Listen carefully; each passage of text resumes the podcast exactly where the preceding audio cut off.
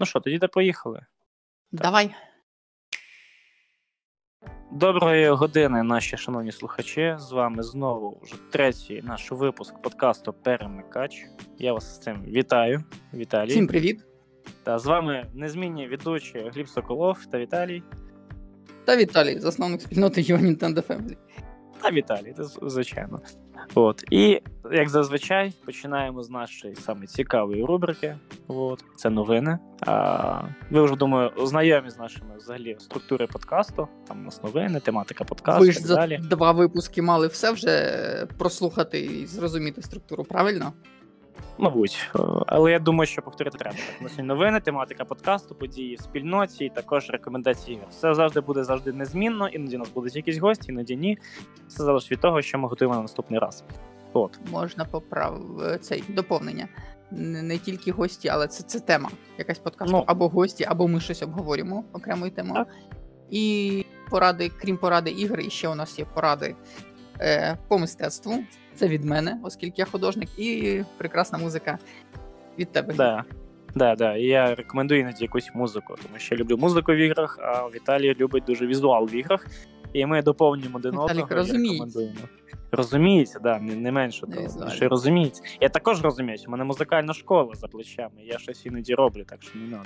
У мене художня академія за плечима. І на цьому змаганні Віталій переміг з відривом в 3 очка. Є, а чого ж 3? Я думаю, окей, поїхали до новин. Я ставлю тут десь, знаєш, аплодисменти. І це треба лишити в подкасті. Добре, лишу. Я все лишаю, я ж майже нічого не вирізаю. Тільки вирізаю якісь шуми, там таке от. Давай, поїхали до новин. І перша новина у нас така. Взагалі це не новина, а щось цікаве. А ви знали, що назви святилищ у The Legend of Zelda Breath of the Wild – це анаграми імен розробників гри? Ні, я не знав. А виявляється, що так. Тому що, насправді я натрапив на цікаву статтю про те, що одна дівчина, яка пише статті на різних ігрових журналах, вона не знала, багато хто задавався питання, чому так вони називаються ці святилища, там доволі такі дивні вони назви, так? І от вони знайшли, там взагалі то йде з японської транслітерації, так? Японська анаграма імен, японських саме імен. Тобто, і коли це переклад на англійську або на кирилиці, тим паче, то це виходить взагалі щось таке незрозуміло, неочевидне. Але якщо це брати саме японську мову і брати анаграми з цієї мови, то виходить дуже логічно все. Такі справи. Вони переставляли іерогліфи? Типу того, мабуть. Я не знаю, я до кінця не дочитав. Я не до кінця зрозумів, тому що там були англійські приклади були. Окей. Це насправді дуже цікаво. Я, до речі, знайшов був коротенько, 15 секунд, відео, там, де Лінк пролітає крізь цього охранника, вирубає його і відправляє за горизонт одним ударом. І там, використовуючи кучу, це знаєш, нові дослідження в Зелді, як використовуючи код, можливості гри і т.д. і т.п. Чувак там на 10 чи на 15 хвилин пояснює, як це зробити, а це зробити дуже важко. Я потім запущу в групі відео, подивитись це. Це я до того, що Зелда настільки безмежна гра, що вона коли вже вийшла, досі знаходять нові механіки і можливості в грі. Мені здається, що можна буде по Зельді окремий подкаст записати, як робити ті чи інші фішки, що взагалі люди познаходили, як вони це роблять. Це буде, думаю, годин 5, а то й 10. О, давай далі. Було презентовано новий ігроладний трейлер очікуваної Sonic Frontier. Знаєш, у мене найбагато запитань. В принципі, як у ігрової спільноти, тому що навіть уже з'явився хештег, там, щоб перенесли в Sonic Frontier і зробили його кращим. Там навіть петиція десь є, і я навіть її підписав. Отакі справи. І, реально, я подивився цей геймплейний ролик, і, мене... Ти бачив його взагалі? Так, я дивився. Раз. Крім проблем з арт-дизайном, які ми говоримо в попередньому випуску, я тут з ними насправді згоден, тому що я подивився теж... Візуальний стиль, да. Я теж на нього подивився, і там насправді, щось дуже невиразне. Мене більше вразив геймплей і анімації взагалі всього. Анімації Соніка — це щось дерев'яне. Геймплей дуже-дуже... Розумієш, я це дивився, я хотів спати. Там, вроді би, ідея цікава. Так, кажу. Я просто, так. Да. Це того, про що я говорив минулого разу. Це невідповідність оцієї динаміки Суперсоніка до реалістичного стилю і до того саундтреку, який вони зробили. І ти дивишся, і типу, ти не розумієш, як до цього ставитися. А музика така дуже меланхолійна. Такий, того от, очевидно, що багато хто захоче спати. Дивлячись це, чи граючи все, воно дуже дивні відчуття викликає. Я тобі більше скажу, ідея синхрон повний не тільки дизайну музики, чи дизайну там візуального стилю. Іде повний синхрон дизайну геймплею, тому що Sonic не біжить швидко. Він жодного разу за ці всі геймплейні хвилини швидко не пробіг. Розумієш? Це не швидко. Так бігає, я не знаю, персонаж у Fortnite так бігає з такою швидкістю. Ну ж точно не Sonic, ну серйозно. Ну, я не знаю. Наповнення світу теж дуже багато питань. Тому що це щось теж незрозуміло. Цей світ не має свого обличчя. От. І ця гра вийде в кінці року. У них немає часу її переробити. Тому ця петиція є. Тому у них цей хештег в Твіттері ходить, що перенесіть Соніка. Якщо дослухаються, я сподіваюся, що буде так само, як з фільмом. Пам'ятаєш, фільм виходив трейлер Сонік? Ой, пам'ятаю. Це цей Сонік мємний, який візуально його зробили.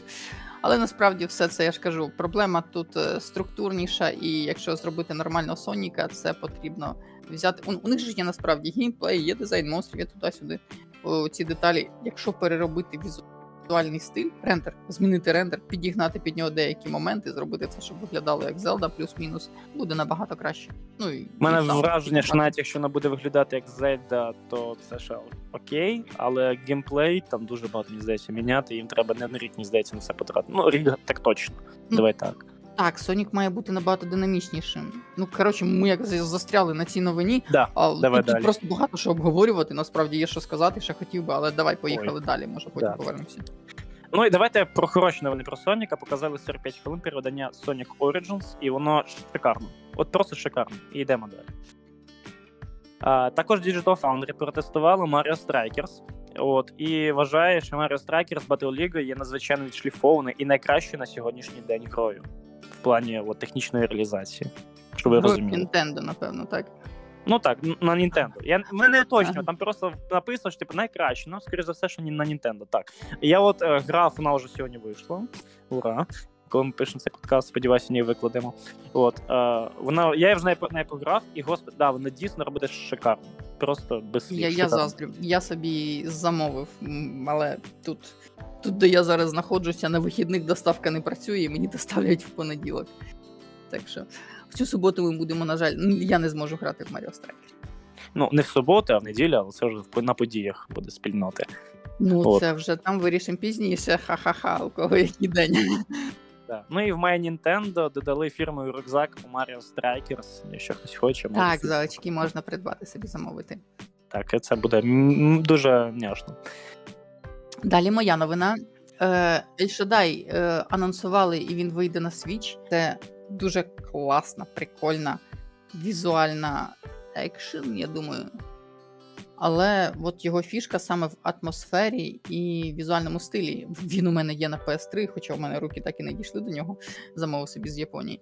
І це про богів, демонів, там Люцифер є, і ти граєш за одного з перших людей. І дуже незвичайна розуміння, інтерпретація цього всього світу, розуміння релігії європейської з японцями. Коротше, це дуже класна, дуже незвичайна гра, експериментальна японська, яка прекрасно виглядає. Те, що вона вийшла на Switch, це просто дуже круто, бо вона отримала свого часу не дуже великі продажі, увагу і заслуговує найбільше. Ура! Ідемо далі. Да, ідемо далі. Також Illumination, є інформація з'явилася, ну це скоріше так, чутки навіть. Illumination зроблять мультик, я так розумію, по Маріо, десь до кінця квітня 2023 року. І щоб ви розуміли, Illumination — це автори мультику «Братко я» та «Міньйонів». Так, і ось в понеділок була анонсована iOS 16, показала, там була конференція від розробників Apple, від Apple для розробників. І кажуть, вже перші тести кажуть, люди, які протестували iOS 16, кажуть, що там вже є підтримка Nintendo Switch Pro контролера та Joy-Con. І що саме важливо, увага, підтримка Joy-Conів у різних режимах. Тобто ми можемо грати як на одному Joy-Con, так і спарити. Що не можна робити ні на Windows, ні на Android. Так само, як на Switch, так. на Windows ти скажеш, що я зараз встановлю якийсь там різний софт. Ні, не про це. Я про те, що є нативна підтримка. Ти просто підключаєш і граєш. І це чудово. Вже кажуть, що типу навіть іконки в деяких іграх навіть відображаються як Switch Pro контролер, наприклад. Тому чекаємо на реліз, купляємо всі Apple Arcade і граємо в ігри. Там багато є на контролері ігор. Беремо свій любимий свічовський контроль і граємось. Та-дам! І я чекаю, коли вже почнуться випуски цих чохлів, де будуть підсоєдняти джойкони справа і зліва, саме нінтендовські. І я його обов'язково собі куплю. І да, по центру вставляєш телефончик і по бокам джойкон. Це було б дуже круто. Так. Було б шикарно, насправді. Думать Терну отримує лімітоване фізичне видання. Предзаказ стартує вже в наступному місяці. До речі, там новина не тільки про Думать Терну була, а там взагалі про те, що дуже багато ігор, які вже вийшли на Switch, які фізичні копії вже були продані, або на тих не було, знову отримують нові фізичні релізи. Да? Ну, не релізи, а копії картриджу можна буде купити собі. Так що давайте, хто там ще хоче собі Терну на картриджу, це чудово грає, на Switch працює доволі добре. Рекомендую. І одна із важливих новин цього тижня – це у Майнкрафт вийшло нове оновлення, називається воно The Wild Update, або Дике оновлення. Там є нові біоми, це мангрове болото та глибока темрява. І також нова музика від доволі цікавої композиторки Лена Рейн. Вона, до речі, і писала музику до попередніх оновлень. Вона дуже така цікава, вона дуже гарно підходить до того, що писав раніше C418. Деніел Розенфельд, якщо ви знаєте такого, він написав всю музику до Майнкрафта. Перший другий альбом у нього є. Самі популярні композиції саме він написав. О, також ця композиторка писала, тобто Лена Рейн, да, писала музику до Целесте, якщо знаєте, де така гра. От. І також ще приймав участь композитор Семюель Оберг. Що він написав, яку музику, насправді я не знайшов, але він є там. От. Ну і, як завжди, ачівки, усунення багів. Там написано, що вони пофіксили баги аж цілих 40 штук. Отак от. І ще про Майнкрафт трошки з'явилися, чутки з'явилися опять, що розроблюють стратегію у реальному часі по всесвіту Майнкрафту. Тобто ми вже маємо хакенслеш. Це вже цікаво. Так, да, ми маємо вже hack and slash, тобто ми маємо звичайний Майнкрафт, ми маємо hack and slash, ми маємо story mode ігра, Minecraft story mode, типу, а-ля Telltale Games, да? І вже буде стратегія, тобто не розширюється і всесвіт. Я чекаю, насправді, фільм по Майнкрафту, щось типу то, якийсь мультик прикольний, я б сходив би, насправді. Так, і ще троні про Splatoon, показали нам октолінків у Splatoon 3, які будуть, от, і ще можу сказати. Насправді нічого такого, тому що вони дуже схожі на те, що був Splatoon 2 в октодоповненні. Ну, і це дуже добре, що іми можна буде грати вже на старті. Це я прям плюс. Ну, хто захоче собі інший стиль персонажа, не іклінга, а октолінга, будь ласка, обирайте. Прикольно. Також вийшов новий трейлер Figment 2 Credit Valley. От, і те, що я очікую від гри, все це є, все на місці, все чудово. Музичка, геймплей, всі ті самі персонажі, Дасті. На місці, все на місці. Так що я думаю, це предзамовлення обов'язково. Просто, те, хто грав першу частину, я її рекомендував, до речі, на першому подкасті цю ігру, і я рекомендую і далі. Тобто, можете, беріть. Ага. Так, по Mario Kart. Якщо хтось грає не тільки в дефолтний великий Mario Kart, а в Mario Kart Tour, там запускається новий івент Metropolitan Tour, де будуть куча різних міст і з кулінарною тематикою, і деякі унікальні машинки для Розаліни і брательника Маріо. Луїджі. З голови вилетіло на секунду. Так, Pikmin Bloom отримує апдейт, який фіксить кучу багів, додає деякі деталі. Якщо хтось любить ігри з геолокацією бігати по вулицям міста, не забувайте про таку прекрасну гру. Дуже прикольному всесвіті. До речі, в Mario Kart Tour це та, що на мобільній платформі, так? Ага. Угу. А то я подумав, так, що це Mario Kart 8 Deluxe, такі, блін, не знаю. Ні, я ж кажу, для тих, хто грає, окрім основного Mario Kart, ага. Так, це на телефон. Зрозумів. Давай далі, добре. В SNES бібліотеці на Switch додали SP-версії до 3 частин Kirby. Superstar, Dreamland і Kirby Dream Course. Вони додали там секретні режими, розблокували деякі функції і можливості, які раніше були недоступні.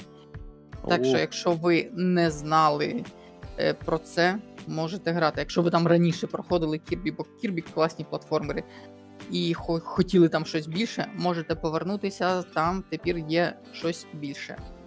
От. Цікаво. Я ніколи не грав в Кірбі, насправді, жодну частину. Я шанс пройти, знаєш, я пограю навіть. Я грав тільки демки. Повний у мене в планах було кілька частин купити, але руки не дійшли. І хочу сказати, що демки мене дуже приємно вразили. І хочу також якось виділити час, пройти якусь одну-дві частини Кірбі хотілося б. Недаремно воно живе майже як Маріо, блін, також довго доволі. А, фрі-ту-плей на Кірбі є на Свічі і на 3DS-ки я грав трохи більше, ну там, певний період, кілька тижнів грав. Там це, фрі-ту-плей це те, що Кірбі Файтерс, по-моєму, да? Щось там. Да, до речі, не тільки фрі-ту-плей, я купив картридж Кірбі на 3DS, да, у мене є. Вона класна по механікам, насправді, ну, як завжди, чого вона живе так довго, бо Кірбі дуже упората в геймдизайн, там дуже цікаві механіки. Ну, я думаю, що... як починаючи геймдизайнер, повинен її пограти. Так, ось. І далі до деяких цікавих анонсів на Switch. Анонсували Plucky Squire, дуже прикольна екшн-адвенчура з різними режимами. Можна грати, там є 2D і 3D режими. Реліз 23-го, боже, не написав, якого місяця, 23 числа, круто. Вона трошки нагадує Link Between Worlds, коли ви маєте, або там в Mario це було, маєте режими і локації, тим ви граєте в 2D плоскому і є де в 3D. От. Наступна новина. Дуже прикольна, візуально дуже гарна, чим вона мене і привабила гра. Чим якось воно, напевно, так звучить. Чим, по-моєму. Так, я прочитав. Да, дуже класний 3D-платформер, в якому можна переміщатися виключно і лише по тіням. Виглядає дуже круто, там кожна локація має свою історію окрему. От, дуже рекомендую звернути увагу тим, хто любить платформери і любить гарні ігри. Так, і наступний анонс, який мене зацікавив, це Fox and Frog Travelers. The Demon of Adashino. Adashino Island. Це екшн-адвенчура 3D-шна, але вона має дуже таку милу лампову атмосферу аніме від Хаяо Міядзакі, віднесені привидами Spirited Away. Якщо це ви любите... це прям воно намальовано так буде, не? Ну, як? Воно намальовано не зовсім так. Ти кажеш просто, що естетика, типу, ти маєш на увазі артизан. Естетика, стилістика персонажів, да, по пропорціям нагадує. Атмосфера сама. Оці от бані Абураяма, духи і т.д. Запишу собі. Так, і вона, персонажі там 3D-шні, і світ якби 3D-шний, але текстури намальовані дуже так живенько, скетчево. І воно дуже гарно виглядає. Того от вона така от вся мультяшна і дуже атмосферно прикольна. Ось. І остання новина, або передостання новина на сьогодні, це для любителів і поціновувачів ретро-ігр і ретро-колекцій. Це Capcom анонсувала дату релізу, повідомила Arcade Second Stadium. Свого набору там є дуже багато класних ретро-ігр з 8-16 біток, так що з 8-16, до речі, не впевнений. Це вже друга, я так розумію, другий реліз від Capcom з їх аркадами, так? Чи я помиляю? Так, це буде другий набір, так, саме так. Угу. 22 липня реліз. От, зверніть його. І двома словами хотів сказати, знайшов про Teenage Mutant Ninja Turtles Shredder's Revenge. Отримає 2 видання. Limited Classic Edition і Limited Radical Edition. Там купа всього буде. Одне коштує 65 баксів, а друге буде 200 баксів. Ого! Та там фігурки, там плакати, касети, там міні-автомат пластиковий, там, коротше, дуже дофігіще всього. Ну, фанатам черепашок ніндзя must have, ти зрозумів. Угу. І це Limited Run, так що їх буде дуже обмежена кількість. І ще тоді я скажу, що стартували були ось нещодавно передзамовлення на Xenoblade Chronicles 3 і сайт Nintendo Switch ліг з цим всім. Ну, сайт Nintendo, в принципі, з передзамовленнями. Ага, і я читав новину про те, що лімітка на Xenoblade Chronicles 3 Її розкупили в першу ж добу. Да. І були б в мене гроші, чесно, от, клянусь, купив би. Але зараз не гроші, і такий стан, не сумніваюсь. Що... Да. Зараз такий стан, що підтримуйте українську армію. Так, підтримуйте українську армію. Всі гроші на ігри, діліть потреби і пріоритети. Підтримуйте. Коли це закінчиться, ми будемо просити до нас донати, це краще. Да. Так, і я думаю, що на цьому все. З новинами. Більше на цьому тижні у нас нічого такого прям не було, здається. Можливо, ми якісь новини пропустили, ви нас вибачте. Можливо, прям якісь цікаві конкретно для вас. Просто дуже дофігіще. Якщо щось цікаве, пишіть в коментарях, пишіть в спільноті, кидайте новини. І ми намагались не розтягувати новини на годину. От, намагались так більш стисло це все розказати, тому що у нас основна тема буде доволі велика. До подій в спільноті. Я хочу розказати свої враження від бета-тесту Mario Strikers, який провівся. Да, ігра вже вийшла, ви можете і пограти, але я от хочу розказати просто деякий експіріенс наш, який з Віталієм був, і з іншими гравцями, з якими грали. От, що, в принципі, я до цього, ну, як вона бета-версія вийшла, це дуже правильна, мені здається, зараз тенденція робити такі бета-версії перед релізом гри. Це зараз Nintendo робить, я не знаю, можливо, ще якісь компанії, але поки таке бачу тільки Nintendo. От, і... Так, кажи. Я хотів сказати, це тільки не бета. Бета — це недороблена гра. Це завершена гра, це тест, це тестування. Ну, онлайн. Так, давайте. Не бета-версія, дійсно, а тестування гри, тобто перед її виходом, що можна було... Ну, взагалі, демо-версії, в принципі, як такі, мені дуже подобається ця тенденція, тому що ти не знаєш, що це за гра, ти зацікавлений, ти не впевнений. Ти її береш, побиш, пограв, тобі там показали саме щось цікаве, чи не дуже, як вийде, да?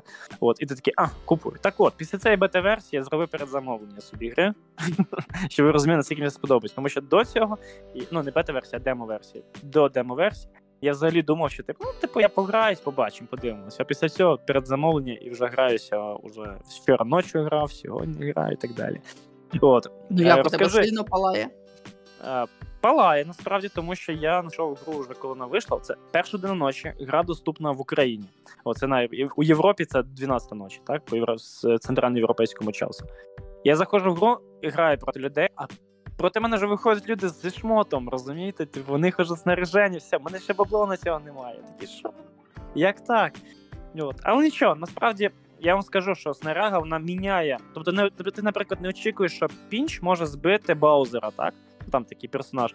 От. Бо вона доволі слабка, але вона ніс снаряга, і вона збиває Баузера просто одним пінком, незаряженим, розумієш? І воно міняє сприйняття персонажів. Ти можеш зробити Баузера, наприклад, дуже технічним, да? Умовно. І так далі. Ну, ти не можеш зробити максимально. Ти можеш швидкість накинути на Баузера. Так. От саме так. І коли ти граєш типу, просто на дефолтних персонажів, ти знаєш, що від кожного персонажа очікувати, навіть коли за нього грає інший гравець. Тому я вважаю, що 10 персонажів це, звичайно, мало. Там контенту, кажуть, типу, мало. Дуже багато рецензій вийшло на нього. Ось, всі такі кажуть, що контенту мало. Але я вважаю, що 10 персонажів наразі це достатньо, тому що кожного персонажа треба вивчити, як він працює в так чи інакшій обставинах і ті чи інші, ну, тому чи іншому спорядженні. Тому що ти граєш спочатку так, типу, ти відчуваєш, потім оп, і він міняється. І там багато таких моментів. Але я можу сказати, що скіл все рівно роляє. Я забивав голи, не дивлюсь на те, що там чувака були прокачені, що снаряга, краще він там десь грав, можливо. Все на скіл роляє, я тобі кажу. От. Що ти, які в тебе враження після демо-версії взагалі, розкажи. Гра вогонь.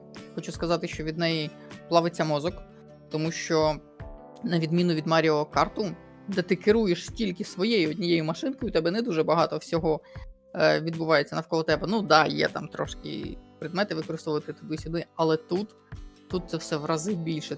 Це ближче до Сплатуна, коли ти маєш в голові тримати зразу купу факторів. І тут от кожна секунда міняє всю розстановку. Це не гра, де можна розслабитись, це гра, де все палає.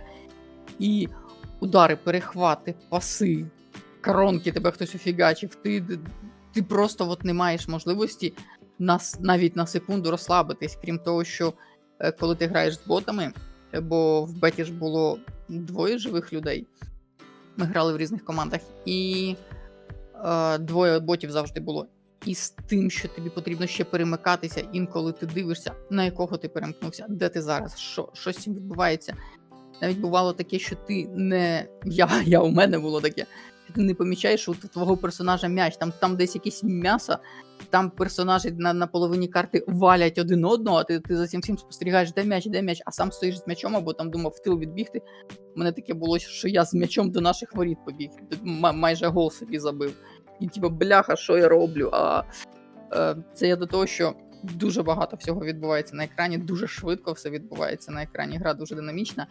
І вона суперкласна, хочеться, щоб всі от там в спільноті, от ми почнемо грати в неї також, хочеться, щоб всі в неї грали, але я розумію, що далеко не всі зможуть в таке грати.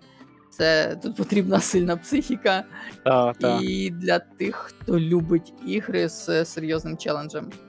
Ну, я скажу так, що челендж в цій грі, він якби, я скажу, це основа, мені здається, гри, тому що він є в усіх елементах меню, грубо кажучи, тобі намікають, натякають на те, що, чуваче, тут челендж. Хочеш пограти просто, ти можеш пограти, так, але скоріше за це ти програєш, або з друзями можеш пограти чисто. І, до речі, хочу відповісти на деякі запитання спільноти, які були по Mario Strikers, тому що не пограли в бету, і в них були такі питання, а як буде в релізі, так? От, і там було часто питання, скільки гравців може бути на релізі в онлайні, там, в офлайні і так далі. Так от, розказуй. Я вже подивився. В онлайні ти можеш грати або один сам проти двох або одного суперника одночасно, так? Або ти сам, когось тобі знаходять рандоми, ти граєш проти двох рандомів, чи 4-4 гравця, тобто ти 4 своїх друзів взяв і хочеш проти 4 рандомів зіграти. Так не можна. Потім в офлайні на одній консолі ти можеш грати від одного, здається, від одного до 8 людей. Тобто ви можете всю паті друзів зібратися і з телеком, і кожен за свого персонажа грає. Так. І також можна грати, там є проти друзів. І ти, можеш один взяти і свого друга покликати, і ви один проти одного будете змагатися. От. І два проти два, здається, також. І, по-моєму, на цьому все. Можливо, ще якісь питання, будь ласка, напишіть в коментарі, я вам на все відповім, тому що я зацікавлений, один із самих зацікавлених в спільноті в цій грі, і якщо у вас якісь запитання по цій грі, я вам обов'язково покажу, розкажу, навчу і так далі. І так, я плавно перейду до наступної новини в нашому ком'юніті, що я хочу на цю неділю, у 7 годині організувати першу гру після релізу Mario Strikers, Mario Strikers, де кожен, хто купив її, або ви просто можете приходити в Discord, поговорити зі мною, можливо, попитати гру, можливо, щось не впевнені і так далі.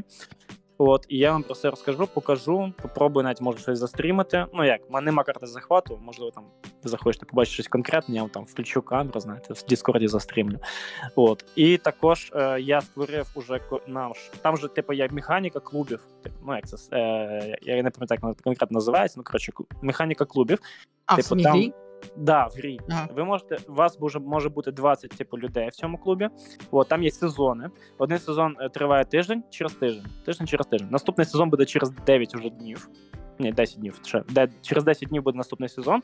Я хотів би, щоб ми зібралися з людьми, хоча б 3-4 людини, які можуть в цьому сезоні приймати участь, і ми можемо поборотися за первенство, так сказати, отримати якісь плюшечки, можливо, я не знаю, що там які нагороди. Ага. Я знаю, що є якийсь кубок. Я ще про це не до кінця знав, тому що гра тільки вийшла, люди. Почекайте, я вам ще все розкажу. У нас досить багато людей з тих, хто грали з нами в Дискорді, казали, що хочуть також собі придбати, так що я думаю, проблема в кількості гравців для повної команди у нас не буде. Головне питання – це, як завжди буває, інколи не просто зібрати людей на конкретну годину. Будемо сподіватися, що у нас завжди буде повна команда, а може інколи навіть дві команди, і ми зможемо грати наші проти наших тренування живе. Я ще не знаю, як буде саме працювати механіка клубів в сезонах. Але клуб я створив, і в Discord вже є на нього код його, ви можете його ввести і приєднатися туди, я вас апровну. Можна навіть в описі, я думаю, можливо, або ні, давайте заходьте в Discord. Ні, хай це буде в Discord. Так. І ще маленьке коли ти заходиш в клуб, ти обираєш свій персонажа, не переживати, його можна буде змінити. Просто я таки теж подумав, що його не можна міняти, його можна змінити, все нормально. Отакі справи. Отже, з подіями ми закінчили і переходимо до теми подкасту. Подіям. А суботній Mario Kart. Субота Mario Kart ще буде, ага. На суботу, кожну суботу ми проводимо Mario Kart стабільно, а також я цю неділю перед Mario Strikers буду намагатися зробити ще Splatoon, якщо хтось приєднається, буде дуже чудово, я буду грати о 17:00 до 19:00, а 19:00 Strikers. Отакі справи. Угу. І наступна тема нашого подкасту. Пам-пам-пам, Steam Deck. Можливо, варто було це і на початку. Steam Deck. Коротко про те, звідки і чого ця тема. Бо я отримав на роботі, я так побачив на роботі у директора, такий, вау, Steam Deck на столі лежить, класно. А можна я? Я спочатку такий, а можна я візьму його потикати, потестувати, там, потримати в руках? Він такий, да, без проблем, окей. Я зняв цей розпаковочку, як зміг однією рукою на фірмі виставляв в групі. Треба, до речі, кинути в опис лінк на той пост. І я трошки потикав, але інтернет, бляха, повільний, викачує все дуже повільно, і я такий, а можна я його візьму додому на тиждень? Він такий, ну, окей, бери. От, так що у мене тепер вже 1,5 тижні досвіду користування Steam Deck'ом. Різні ігри пограв, різні функції потестував. Скажу одразу, далеко не все. Доповню, я точно не займався хакінгом, там, встановлюванням там, додаткових прошивок, там іще всяких штук, про які писали, а зроби те. Ні, такі от штуки я точно робити не буду, бо Switch, цей Steam Deck не мій офіційний, да? Коли я отримую свій, тоді я буду трошки розбиратися. Я так всі деякі речі протестувати, які я хотів, бо робота туди-сюди, і я потрошку намагався там кожен день по якійсь там 10-30 хвилин пограти на Steam Deck'у в різні ігри, затестувати їх. От, я викачав, я забив майже всю пам'ять, 512 гігабайт, викачав 25 ігор. Це максимальна версія була, так? Я правильно розумію? Так, з класним екраном, скло дуже класне. 25 ігор викачав, і з них я 21 запускав і тестував. Так що далі будемо по черзі йти по питанням. У нас було у спільноті, ми опублікували пост, де кожен бажаючий міг задати якісь питання по Steam Deck'у, взагалі. Але перше буде питання, я вважаю, що давай, ну-ка, ти краще розкажи, як він тобі, в принципі. Розкажи, просто твій експіріенс, сподобався тобі, не сподобався, взагалі, отак от. Треба таку коротку зробити прив'язочку, десь підводку, ось. Справа в тому, що я, в принципі, дуже люблю портативки. І я в певній мірі, напевно, більш портативний гравець, ніж десктопний, так би мовити. Я дуже любив і там багато років грав на PS Vita. Я дуже... не дуже, у мене дуже пізно з'явилась там 3DS-ка, все інше. PS Vita була моєю улюбленою портативкою, потім Switch. У мене з'явився, я дуже також багато з ним часу проводив. І що для багатьох було б дуже незвично, в Свічі я грав майже в портативі, майже завжди, навіть вдома. Бо мені це приємно, це класно, ти просто ходиш будь-де і ти граєш в портативному режимі. Я тільки деякі ігри, я в Зелду награв 250 годин, і із них, напевно, 1 година була в десктопному режимі на екрані телевізора, все інше це суто в портативі. Єдина гра, яку я дійсно грав в десктопному режимі, намагався на телевізорі великому, це була Astral Chain. Ось там я зацінив. Ну так, там треба на телевізорі грати. Там і з проконтролером, там значно краще якось. Так. Ось. Це була коротка підводочка, яка вже підводить до того, що я якби люблю портативки, так? І, в принципі, на компі я, як і всі, десь там у мене це є аккаунт Steam, там інколи ще чуть-чуть купляв по знижкам, але я не грав на компі і в Стімі, бо якось на компі грати з мишкою з клавою, це трошки не моє. Інколи граю, але не дуже часто. І от Steam Deck... Чесно, я за 3 роки консолей відвик від ПК настільки, що я зараз ПК-ігровий, ноутбук, я нічого не купляю навіть. Я хочу знову консоль, якось велику. Логічно.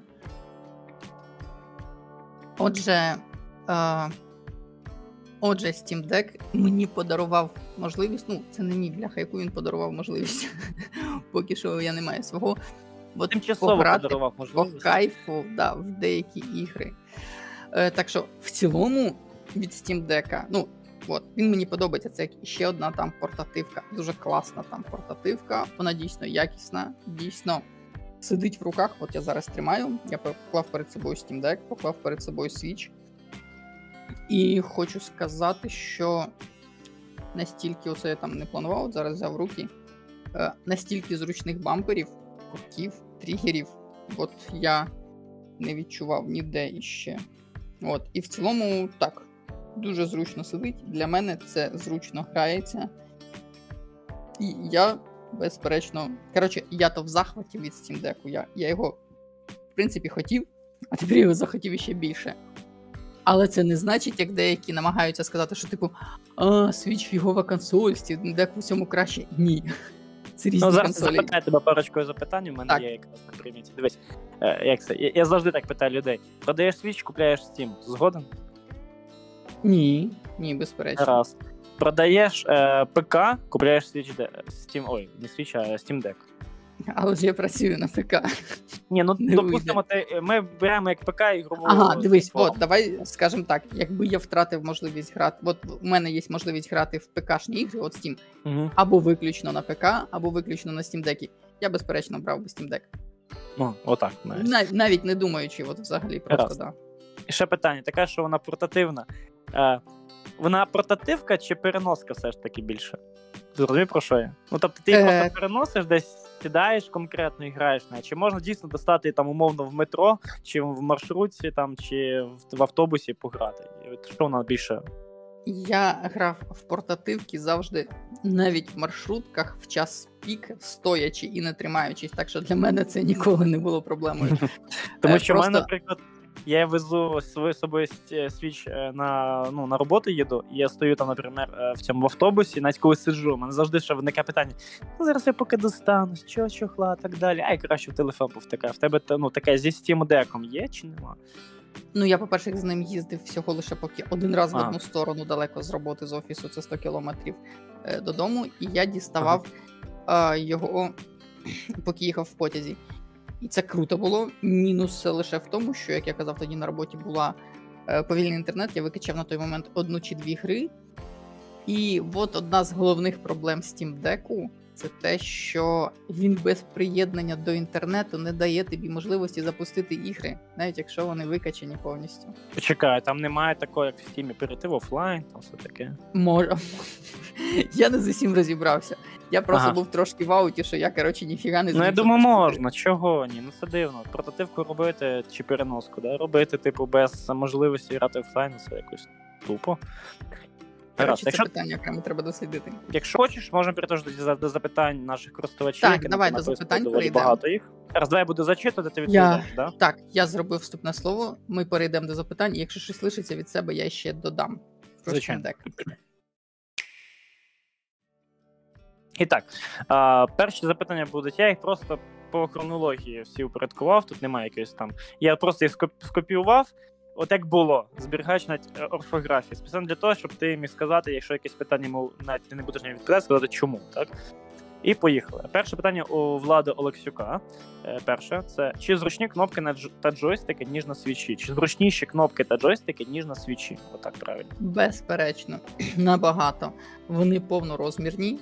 Вони, особливо кнопки, і самі, ну, якби не гріпи, а виходить форма свіча Steam Deck'у.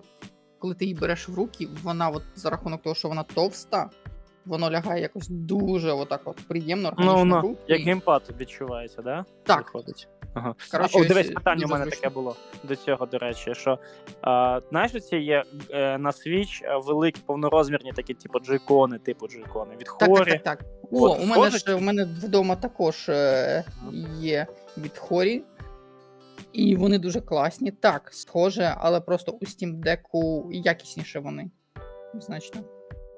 Там відчувається, що пластмаса не дуже така якісна, там туди-сюди. Ну, так, пішли. Друге питання. Що по вібрації та сенсорним панелькам? Там вже такі сенсорні панельки квадратні знизу під стіками. Так, вони прикольні, вони працюють, що дуже виявилось дивним. Я навіть придбав окремо стратегію, щоб затестувати, от як геймплей буде із сенсорними панелями в такій класичній стратегії, але я придбав Iron Harvest. Воно виявилося, вона там не через якби мишку керується, а там адаптація під Steam Deck, і воно все одно виходить через певний, чи через кнопки, як в геймпаді. От, але вібрація дуже прикольна, приємна, так само, як і коли набираєш текст, ну, тобто вібрація дуже найс. Що ближче до цієї вібрації? Там Switch, можливо, чи геймпади від Sony, PlayStation? Там. Ой, я давно вже не тримав геймпади від Sony, на Switch у мене немає Pro-контролера. Ну, на свічі самому є гарна геймпад, там вже ці HD Rumble є. Ні, HD Rumble, безперечно, в мільйон разів краще, HD Rumble нічого з ним не порівняється на свічі. Ну, знаєш, тоді це ближче до DualSense буде, да? По відчуттям. Ну, для, ну що таке, як PS4, от. Вот. Раз. І третє питання. Як граєте важкі ігри? RDR 2, Elden Ring? RDR 2 у мене немає, Elden Ring у мене є. Дякую, Іринко. От. І... я запускав, пограв трошки в Elden Ring. Прекрасно вообще грається. Жодного які налаштувані графіки там були? Я не заглядав. Ну, виглядало все круто. Ну, тебе Steam Deck перед тобою лежить, відкривай, дивися. Окей, воно вимагатиме певний час на завантаження, але потім, да. Я поки потягну час, тоді мене просто... Ні, ну ми потім просто... Відчувалося шикарно, так? Питання, ти пробував взагалі до телека підключати чи до монітора? Ні, у мене немає там дока, у мене немає нормальних моніторів. Я коли дивився огляд на Steam Deck, там казали, що є можливість перемикання у режим робочого столу, і в тебе на моніторі відображається просто робочий стіл а-ля Linux, з можливістю, по-моєму, редагування документів навіть, щось таке брав. Угу. Ну, типу, я також дивився це в інших оглядах, сам я це не робив, бо ну просто банально часу у мене на це все не було, і бажання, я більш ігри тестував. Скажімо так, тиждень, навіть днів 10 у мене, але чисто часу ігрового я за ним провів, ну, години 3-4. Ще із важкого ти такого прям включав, крім Elden Ring? Так, я хотів от якраз сказати, із важкого я включав Ice Combat 7, вона дуже графоніста і дуже класна. Да, є таке. І Chernobylite. Всім завжди цікаво, на яких налаштуваннях, типу, графіки ти це запускав, тому що ти можеш запустити на мінімалках, і воно буде вагу йти, і на максималках воно буде вагу йти. Я запустив з ігор і дивився, здається, це в Ice Combat, там все на максимумі. Ну так Ice Combat якого року гра, не пам'ятаєш? Ну, роки 4, як вийшло. Ну, таке. Я думаю, я теж дивився по оглядам також. І в мене немає Steam Deck'а, на жаль. А те, що в Україні є, він ще подешевів. До речі, в Україні він ще не 52 тисячі гривень коштує, а всього лише 49,999. Вау! Ретро-магазин вирішили зробити знижку? Так, я думаю, що варто брати. Обов'язково. Давай поки інше питання. Потім до цього про Elden Ring і налаштування ми ще повернемось до нього. Четверте питання від того ж Влади Олексюка. Це, чи є в іграх особливі фішки для Steam Deck'а? Не помітив. Ну, можна сказати, ні. А які особливі фішки? Це ж просто ПК-шні ігри створені для ПК. Ну, типу Steam Deck якби адаптував керування і все. Не знаю, Steam Deck випустив якусь свою маленьку гру, типу. Так, до речі, я її скачав, але я її забув запустити. Я віддам, на щастя, мав віддати там вчора-сьогодні, але я поїду, віддам їх там, коротше, в понеділок-вівторок, тому що я на вихідних спробую цю гру, їхню фірмову, пограти для Steam Deck'у.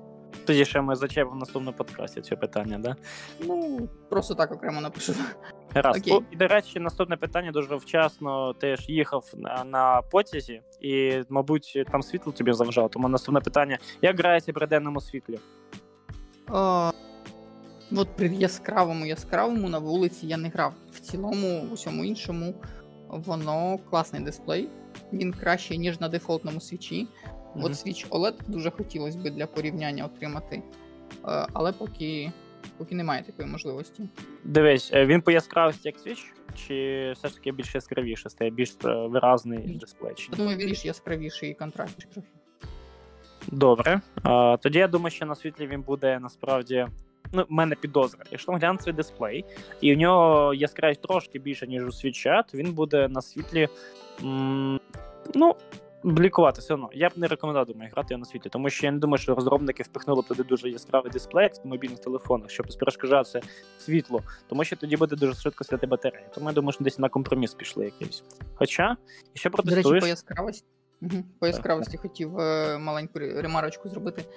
Коли ти вручну підкручуєш яскравість, там не на максимум, там не можна докрутити останніх десь от по шкалі відсотків 5-10, от щось таке. У мене таке враження, що це на якийсь закладається на адаптивний якби режим, коли воно побачить дуже яскраве світло, воно саме там підкрутить цих. Можливо.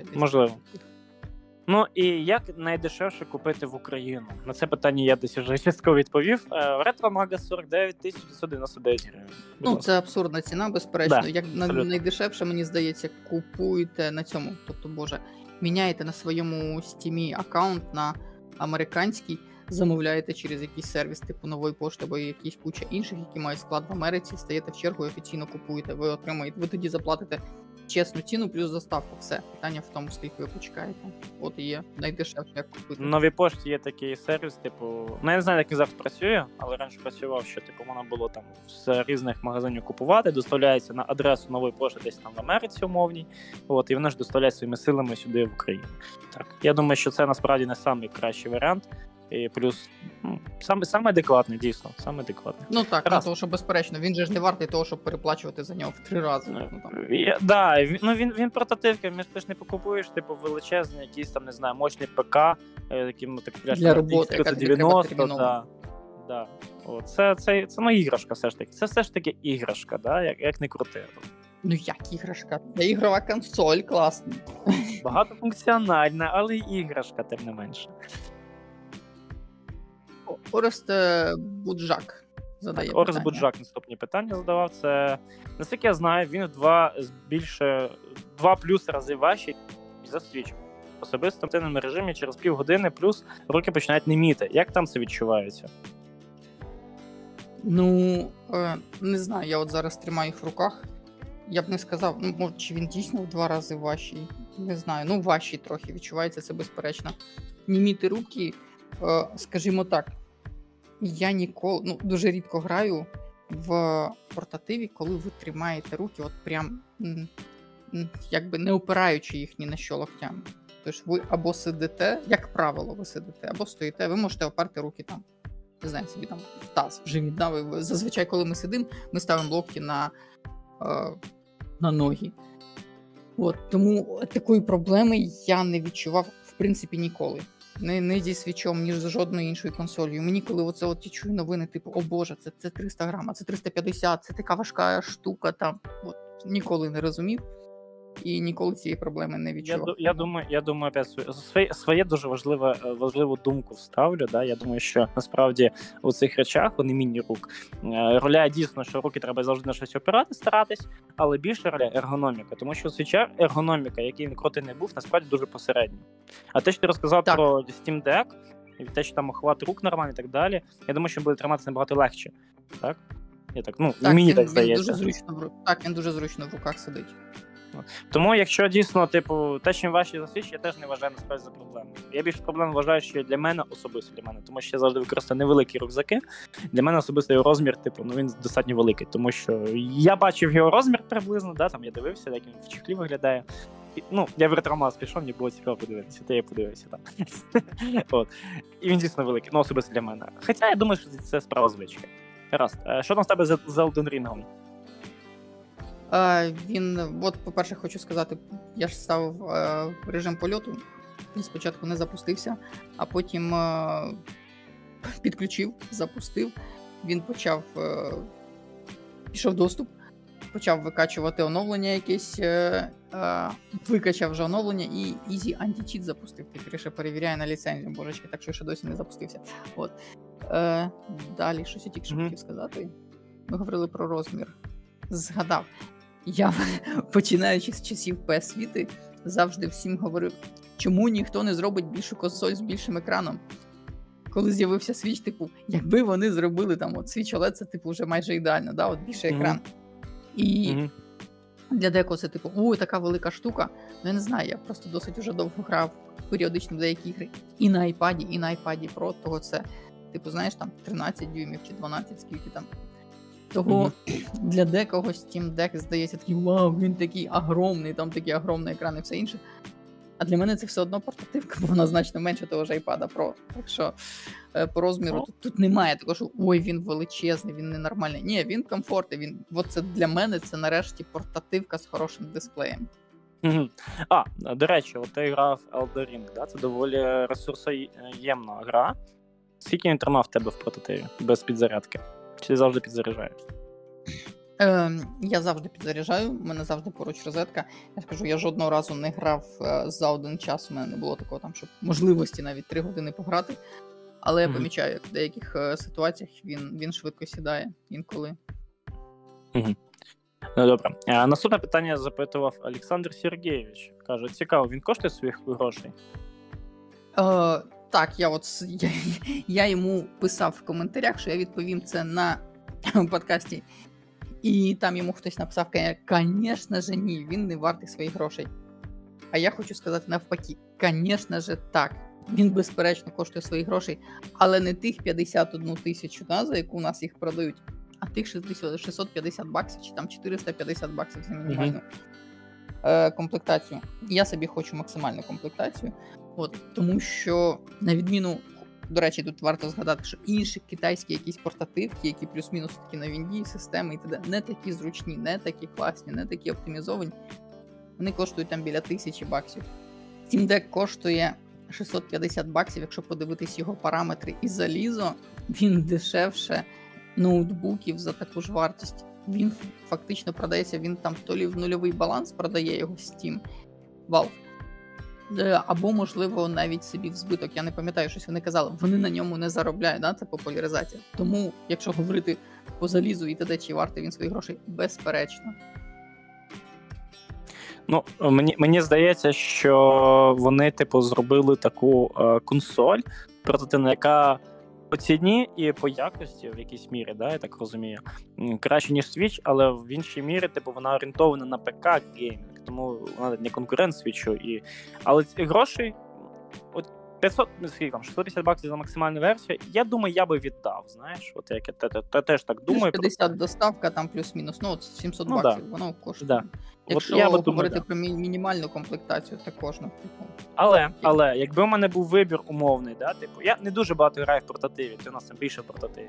Я більше на стаціонарі граю, на Switch, у мене там 50-60 часу я граю на телеку, останні 40 там десь в дорозі або десь вдома навіть в портативі. Я би взяв якийсь Xbox Series S, і грав би на ньому. Чисто так. Мені здається. Логічно. Якщо у когось стоїть таке питання, то я вважаю, що так, безперечно, краще взяти той самий Xbox або PlayStation, ніж Steam Deck. Steam Deck – це пристрій, який допомагає тобі грати в те, що у тебе і так вже є на ПК. Так. Плюс у мене на Steam бібліотека дуже куца. У мене Steam бібліотека дуже куца. Ні, Xbox трошки, у нього трошки філософія інша, але теж про інше. Ідемо далі. Задавав питання Олексій Ізвалов, вибачте. Ізвалов, так, це я його знаю особисто. Ага. Привіт, Олексій. Це засновник і голова спільноти Global Games Jam в Україні. Ого. Дуже крутий чувак.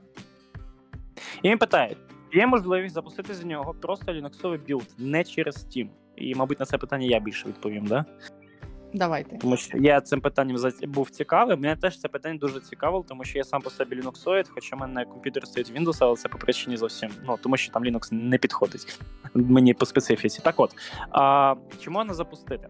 Кажу, так, в Steam самому є там RetroArch, ще таке, це все встановлюю і так далі. Це ми не беремо, так?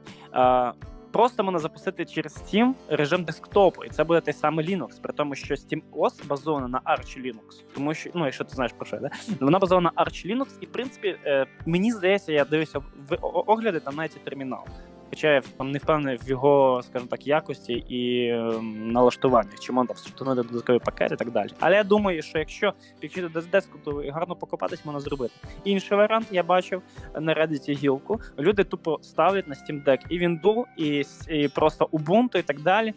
І вони працюють, не просто працюють, давай так, вони працюють на базових драйверах, але якщо ти хочеш поставити умовно Ubuntu і поставити Proton, так, то цього в тебе не вийде, тому що немає підтримуваних драйверів саме для там Debian дистрибутів. Можливо, не Debian, а саме Ubuntu і так далі.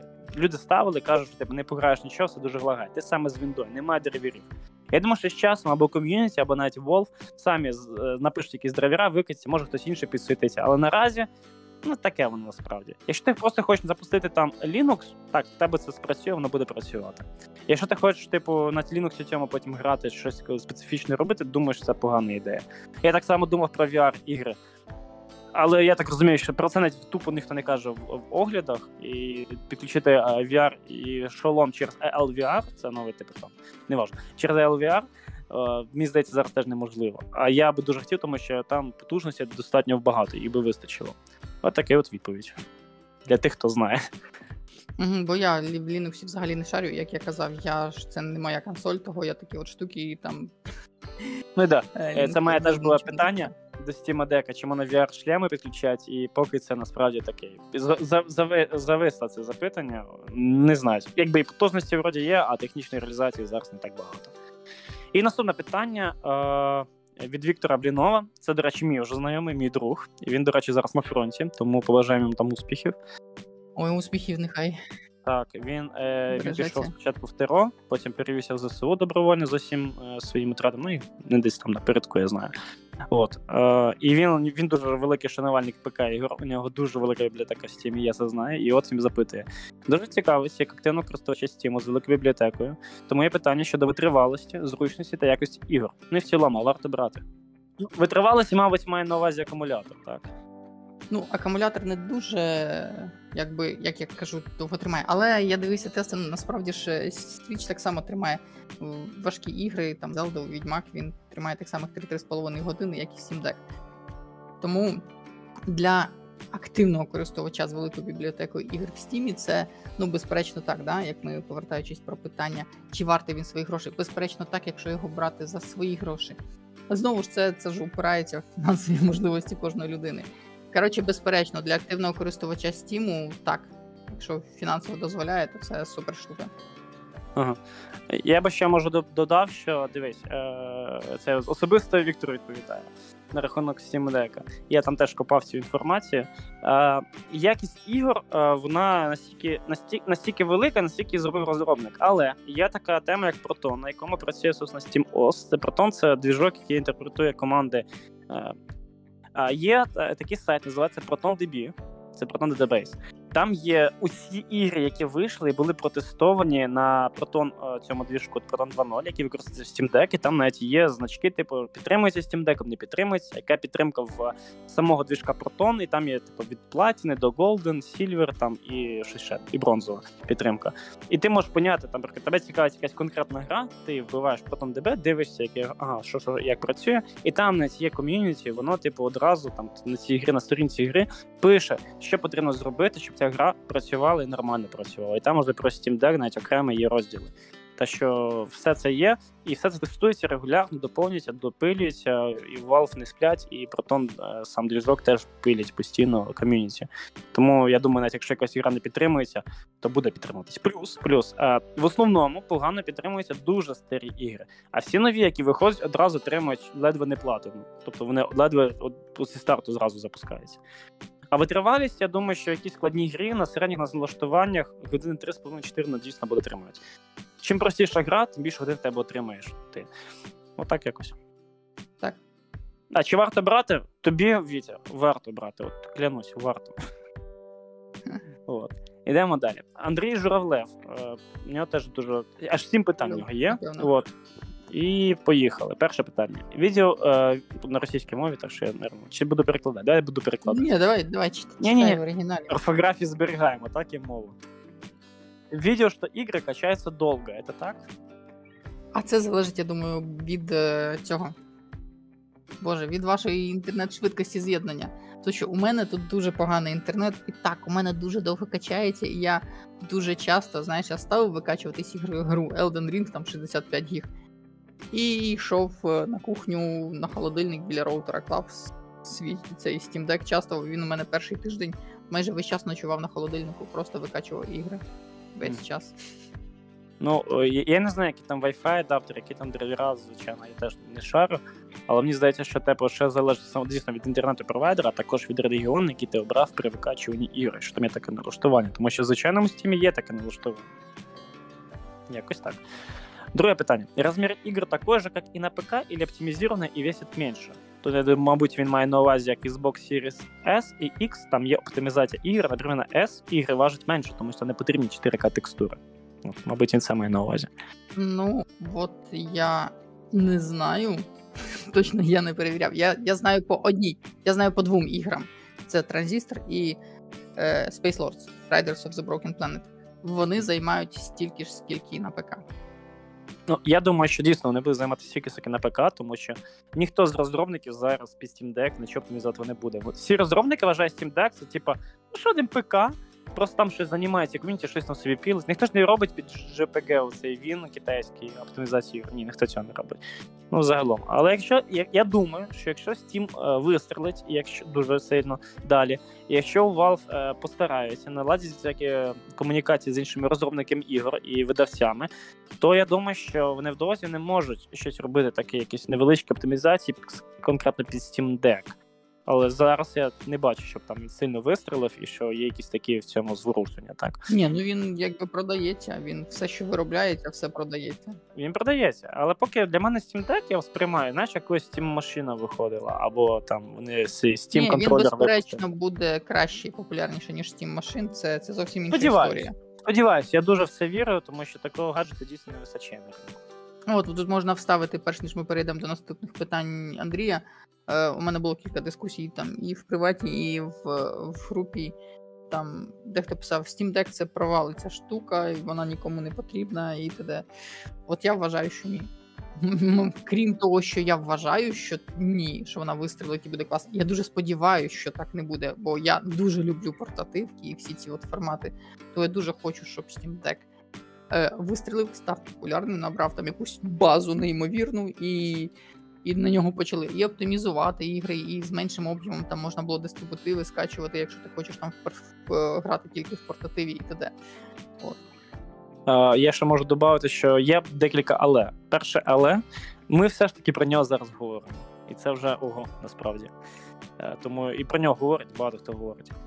Друге але, Valve – це приватна компанія, і я не знаю, що у Гейба в голові твориться. Він не відчитується перед директорами, перед іншими. Йому не думаю, що йому прям... Ну, я думаю, що важливо, але не настільки важливо, як умовним акціонерним компаніям, яким важливий прибуток. Йому він щось своє робить постійно, да? Тому як він буде далі себе діяти, як його менеджера буде діяти далі, ми не знаємо. Ще будемо домовлятися, дійсно розвивати далі Steam Deck, як умовно Nintendo розвиває Switch, як Nintendo розвиває свій Switch, так? То я думаю, що він вистрілить і щось сильніше. Якщо це буде щось таке, типу для особливих людей, які там щось типу прям сам фанатіють за такими темами, то не думаю, що щось прям сильно вистрілить. І можна ставити ремарочку, загрузився Elden Ring. Ага. Налаштування Resolution 1280x800, Quality Settings High. Високі налаштування. І коли заходиш в детальні, те High стоїть. Тут, до речі, можна ставити максимум по деяким параметрам. Але стоїть на хай і максимум, я понял. Не в усіх параметрах. Наприклад, Global Illumination, хай це є максимум. А якість трави, наприклад, є іще максимум. Я понял. Скажу, що от поставив траву на максимум, ну так от чуть-чуть, от як будто би от видно, що десь щось, не сказати, що дуже сильно тормозить, але щось от відчувається. От до цього я нічого не відчував ніяких тормозів. Наступне питання. Що крім Steam там є? Браузер або тому подобні програми? Без дупля. Хочу сказати тільки по іншим оглядам, які я дивився. Можна скачати, поставити туди повноцінний, наприклад, Google Chrome. І там буде все. Ну, типу, браузер буде. Це не проблема. Можна ли підключити Bluetooth уші? Так, я перевіряв навушники, все працює прекрасно. Наступне питання про телевізор не скажу, не знаю, бо в мене немає телевізору тут зараз з Wi-Fi. Ну, я так розумію, маю на увазі, типу, по Wi-Fi, типу, знаєш, передачі картинки, як типу, є у Інді, там... Скрін-мірор, ну, скріншерінг, я не пам'ятаю, як це називається. Коротше, я зрозумів, про що він. Я думаю, що там цього немає, воно там не потрібно. Я просто бачив в інших оглядах, по кабелю всі підключали тільки виключно до телевізору. Ну і в нього питання, що саме мощне із ігр на ньому працює без проблем? Помню, хотіли посмотрети Elden Ring, вийшло? Вийшло, прекрасно вийшло, все працює. 3 ресурсоємних гри. От, до речі, хочу сказати... Не всі з них ідуть прекрасно. Ice Combat іде класно, Elden Ring іде класно, а Chernobylite тормозить. От це гра фірми, на якій я зараз працюю, The Farm 51. Я сподіваюся, вони її оптимізують, але в даний момент можу сказати, що тормозить, причому доволі суттєво, видає десь, наприклад, там 15 кадрів. Отак. Від 10 до 20. Не завезли оптимізацію, да? Так, поки не завезли, але гра в розробці постійній, так що я думаю, там ще підтягнуть. Наступне питання. Удобно ли грати на сенсорі вмісто грибочків? Я про це вже згадував. Жодну гру я не знайшов, в якій вимагалося б саме сенсорне. Ну, хочу сказати так, я грав в... Боже, зараз гляну в бібліотеці, як вона називається. Швиденько. Це про рицаря від Катаурі Інтерактив. Якщо ти пам'ятаєш. King's Bounty, ось. Я запускав. Гра взагалі не має ніякого оптимізованого керування під джойстики, під контролери. Це чисто ПК-шне керування там. І нормально. Ну, там просто проблемка швидше в тому, що вона розрахована на великий дисплей, і там все дуже дрібненьке. Але грати можна. В принципі, все в цілому нормально. І я грав якраз там через сенсорні панелі. Норм. Головна проблема була це зрозуміти спочатку, як оце от затиснути правою кнопкою, лівою там, чи центральною кнопкою, покрутити камеру, пересунути камеру. Це от поки я зрозумів, на яких це кнопках як робити. Думав, що це неможливо грати, а потім знайшов такий, Аня, все нормально. Я так розумію, що з питанням у нас все. Так. От, у мене особисто питань, здається, ніяких більш немає. Я, в принципі, так багато оглядів подивився, плюс ти, що своїм досвідом поділився. Можливо, тебе якісь зауваження посвячу по Steam Deck'у. Я постійно буду свій Steam Deck, ми про свій зазвичай говоримо. І так, кілька зауважень від мене. Я люблю робити скріншоти, щоб там лишалася історія, лишалися гарні композиції збирати. Художник же ж все ж таки. Ось. І тут піпець, як незручно дивитися скріншоти. Тобто тут немає якоїсь бібліотеки, щоб ти міг подивитися в мініатюрах. Вибрати, ти не можеш включити на весь екран скріншот. А, не можеш включити на весь екран скріншот. Ну ти не можеш гортати скріншоти в повноекранному режимі. Типу, як ти можеш дивитись бібліотеку? Ти заходиш і ти бачиш, типу, в ряд два скріншоти. Максимум два всього. І ти так гортаєш, у тебе там скріншотів, у мене, наприклад, по Ice Combat. Там 50-100 штук уже, і ти так по два скріншотові гортаєш. Включаєш повноекранний режим. Ти не можеш дивитись ці скріншоти в повноекранному режимі. Ти маєш кожен раз виходити з режиму повноекрану, включати наступний, включати знов повноекранний режим, потім знов виходити і т.д. Плюс є така штука, як і на PS4. Коли ти робиш скріншот, з'являється повідомлення. Ви зробили скріншот. І якщо ти робиш наступний скріншот швидко, на нього потрапляє це повідомлення, що ви зробили там попередній скріншот. Тобто воно ловить все, що на екрані. На відміну від свіча. Бо для свіча це повідомлення, воно є, воно системне. Але скріншоти, які ти робиш, вони завжди робляться якби в грі. Системне повідомлення, вони ніколи не зачіпають. І це дуже якби круто і зручно. От. От така от дрібничка. Незручна для мене. Так, кулер. Кулер шумить. Він інколи дуже ніфігово так шумить і видає непоганий такий гарячий повітря. Ну як гаряче, тепле. Тепле, так нормальне повітря. Але це очевидно, я думаю, в графоністих іграх це має бути охолодження нормальне. Switch так ніколи майже не шумить, хоча інколи буває. Так, я писав про те, що це питання потрібно буде з'ясувати на рахунок, чи запускають ігри без інтернету, чи не запускає. Ну, от, ще потестую потім. Скажу, пошукаю інфу додатково. Так, потім підставочка офіційна від Switch'а дуже прекрасно підходить і для Steam Deck'а. І це не може не радувати. Це яка саме підставочка? А така чорненька, там, де можна такі ставити в режим тейблтоп. Типу. Різні рівні нахилу вибирати там і т.д. От я потім виставлю фоточку. Дуже зручно. Steam Deck ставиш, Switch ставиш, все круто. Режим очікування. Тут немає такого, як мені здається, я кілька разів тестував, може я щось недостатньо тестував. От ти Switch, наприклад, поставив гру викачуватись. нажав кнопку там Power, да? Екран потух, і воно там викачується. От на Steam Deck ти, типу, поставив гру викачувати. Якщо ти нажав кнопку, якби, цього Power, як його, мережне живлення, то воно вирубило Switch. Deck, тобто, воно вирубило його повністю. Тобто воно у мене весь час стоїть, просто з пригашеним екраном, я ставлю на мінімалки, отак кладу, і сам він не вирубається, здається.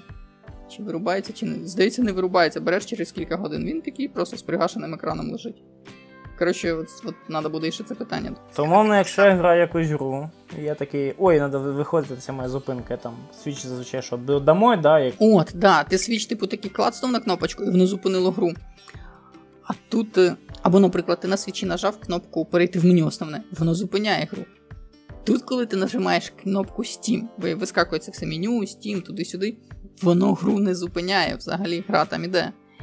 І ти можеш зупинити гру тільки через паузу, якщо є така в грі, да? Не в усіх іграх пауза зупиняє гру, як в Elden Ring. І... або вирубити його. Треба подивитись, чи після вирублення він відновлює гру. От. У тебе ще одне якесь зауваження, здається, було, ні? Ага. І ти просто якось згадав, що про те, що, ну, Steam Deck не є конкурент Switch'у. Я мав на увазі, що вони, скажімо так, в різних полях зору якогось там пересічного гравця стоять, як на мене. Конкурентом, я вважаю так, конкурентом для компанії Nintendo це, безперечно, є Steam Deck. Тому що дуже багато людей хочуть там Switch мати як універсальну штуку, ну, грати в портативні ігри. Steam Deck, звісно, менш портативний.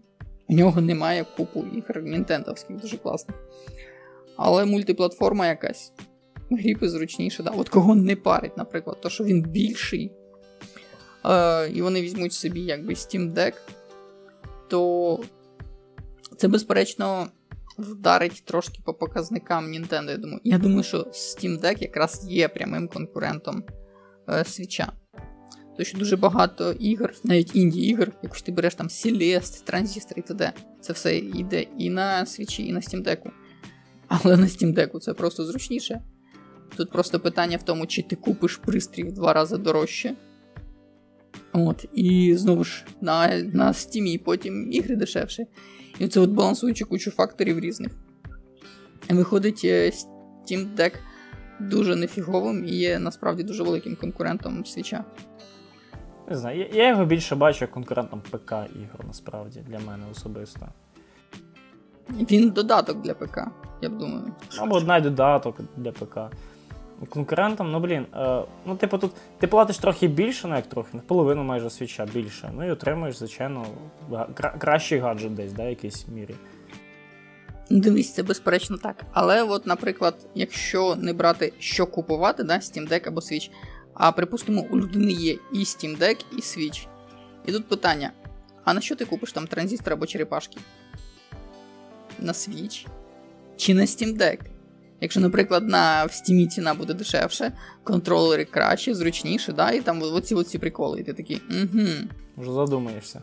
Да, того, безперечно, я ж кажу, Steam Deck, він вдарить по прибуткам Nintendo. І, знаєте, він, в принципі, по прибуткам і Xbox, умовно, теж може вдарити, тому що він теж для мультиплатформи в основному, тому що ексклюзивів там якогось і немає, по факту. От. Ну, але ж це все ж таки позиціонується як портативка. Ну, так. Що, він є як стаціонарний, як... Так, він, ну, це той самий Switch. Ти можеш підключити через док-станцію, взяти і вивести на монітор. Ну, я ж кажу, насправді це є прямим конкурентом Switch'а, хто б що не казав. Це особиста справа, я так розумію, кожного, що собі купити, Switch чи Steam. Так, просто якщо говорити з точки зору, чи вплине це на фінансове становище, існування Steam Deck, чи вплине на фінансове становище прибутки Nintendo, так вплине. Якщо його ще випускати буде так достатньо багато, тому що його зараз треба в черзі стоять, поки його випустять, на предзамовлення. Так. Переводячи в сплячий режим Steam Deck, можна потім відновити, і гра відновлюється, все нормально. От, і я перевірив вже, да. І я хотів би сказати про деякі ігри, от які я потестував, в чому відмінність, які запускались типу класно, які не класно, там, які може не запускались. От я скачав 25 ігр 21 з них я запускав. Ну так, коротко в кілька слів я пройдуся по кожній з них. Я чайок тут трошки попиваю, щоб мочити горло, бо пересихає, чесно, говорити дуже багато. Угу. Отже, Ice Combat 7 іде прекрасно. Купив також кілька днів тому спеціально для Steam Deck'а затестувати, бо я маю цю гру на PS4, і це прекрасна гра, яку я дуже люблю. Black Set іде теж дуже круто на Steam Deck'у. Окремо хочу виділити файтинги. Я скачав собі, у мене куплені Blast Blue, Grand Blue Fantasy vs. Guilty Gear і Strive, останній. The King of Fighters 13. Це, знаєш, такі одні з найкращих представників вообще файтингів, якщо не брати там Street Fighter і Tekken, Soul Calibur, то це інші серії, і це все офігенні файтинги. На жодній з них не зазначено, що вони підтримуються свічом.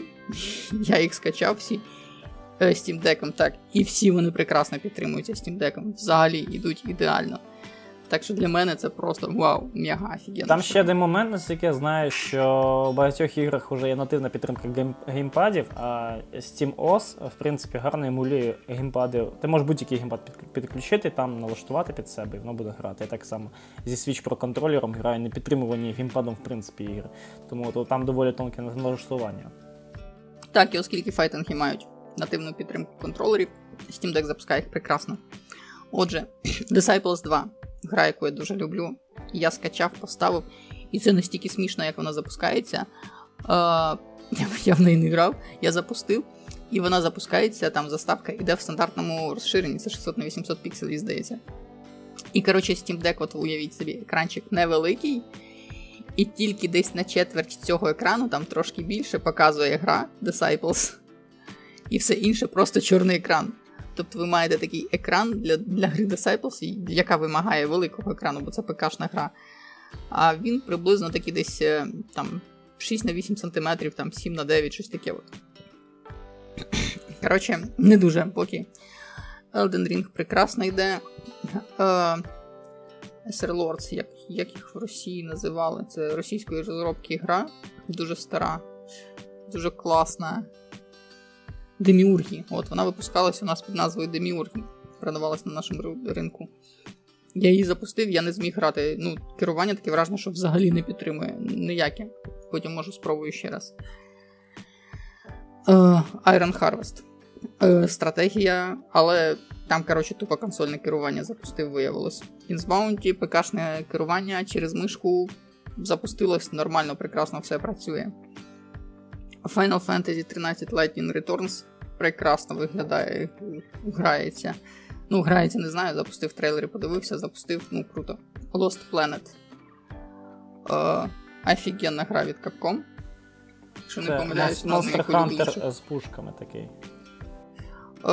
Так, напевно, ще до появи Monster Hunter він був з'явився. Може, це 2007 року гра, реліз. На початку 2007 року вона вийшла. Я її вважаю особисто набагато кращою, ніж Монхан, по багатьом причинам. Це навіть я можу це обґрунтувати з геймплейної точки зору, з точки зору механік, але проїхали, просто прекрасна гра, вона прекрасно йде. Ori and the Blind Forest йде нормально. Портал, звичайний портал, першу частину скачав, не запустив іще. Стосовно теми емуляторів, RetroArch скачав, але ще не займався, і поки не знаю, чи я маю право, можливо, не маю закачувати образи, дуже хотілося б перевірити цю тему. Вот. Septera Core.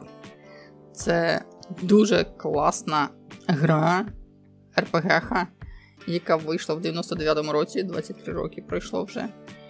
Вона суто з ПК-шним керуванням, якщо не помиляюсь, з мишкою. І вона запустилась без проблем. Я офігел. От. Вона дуже класна.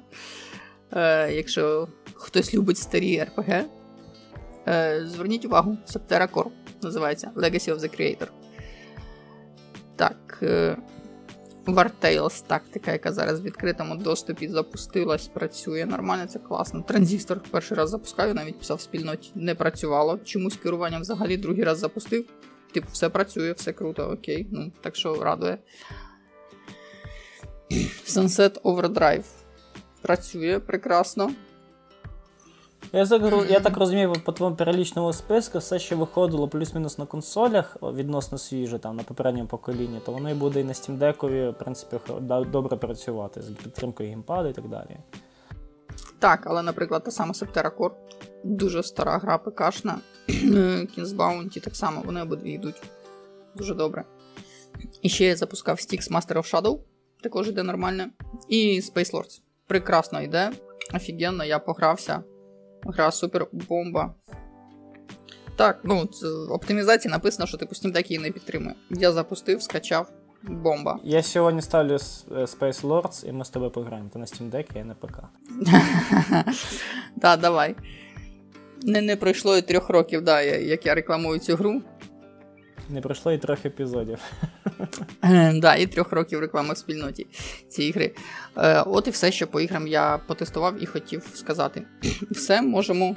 Сподіваємося, що про Steam Deck вам інформація більш ніж влаштувала. Це не такий типовий огляд у нас вийшов, як зазвичай це роблять, там про технічні характеристики, з розділом і так далі. Ми намагалися зробити більш живим, і як завжди ми робимо в цьому подкасті, намагаємося більш про емоції, більш про враження, ніж про там, суху якусь статистику. І про персональні відчуття. Так, персональні відчуття, цілком згоден. І до наступної рубрики. Так, порада ігор. Є, порада ігор. Давай, Віталій, як завжди, починаєш ти, а я закінчую з цим. Окей. Значить, сьогодні я хочу порадити Ice Combat 7, про яку я сьогодні вже згадував. Ця гра не... на свічі вона не підтримується, на жаль, бо вона дуже графоніста, але... Я коли її затестив на Steam Deck'у, знову згадав про неї, вона по-новому відгукнулась в мене, і на то якби є причини, чому от саме її я раджу сьогодні. Це прекрасна гра про бойову авіацію і про війну в глобальному політичному сенсі. Вона має дуже класний сюжет, дуже розвинуту там політику, новини і оце все. І вона дуже накладається на події, які зараз відбуваються в Україні у нас. І коли спостерігаєш і читаєш ці от новини, то що там відбувається в грі, де, що, які там путі снабження перебили, знаєш, там вони досить реалістично це все зробили, і ти дивишся, ну от прям, наче ти читаєш оці новини наші, і це в грі, і воно дуже там схоже трошки на оці от всі ситуації, і воно чіпляє. Воно зараз дуже занурює в себе, ти дивишся на це з нової точки зору. Плюс я читаю по ходу книжку, яка називається «Парадокс 22». І вона про... Дуже класна книжка, антивоєнна, наскільки я розумію, я там половину прочитав тільки. Вона про американців, про американський підрозділ бойової авіації, але про бомбардувальників.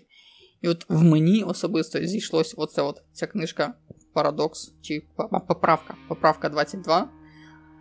Війна Росії з Україною і оце Ice Combat 7, вони якось утворюють таку одну картину і персонально в мені дуже сильно так резонують, і на фоні цього я б дуже хотів звернути увагу всіх на цю гру.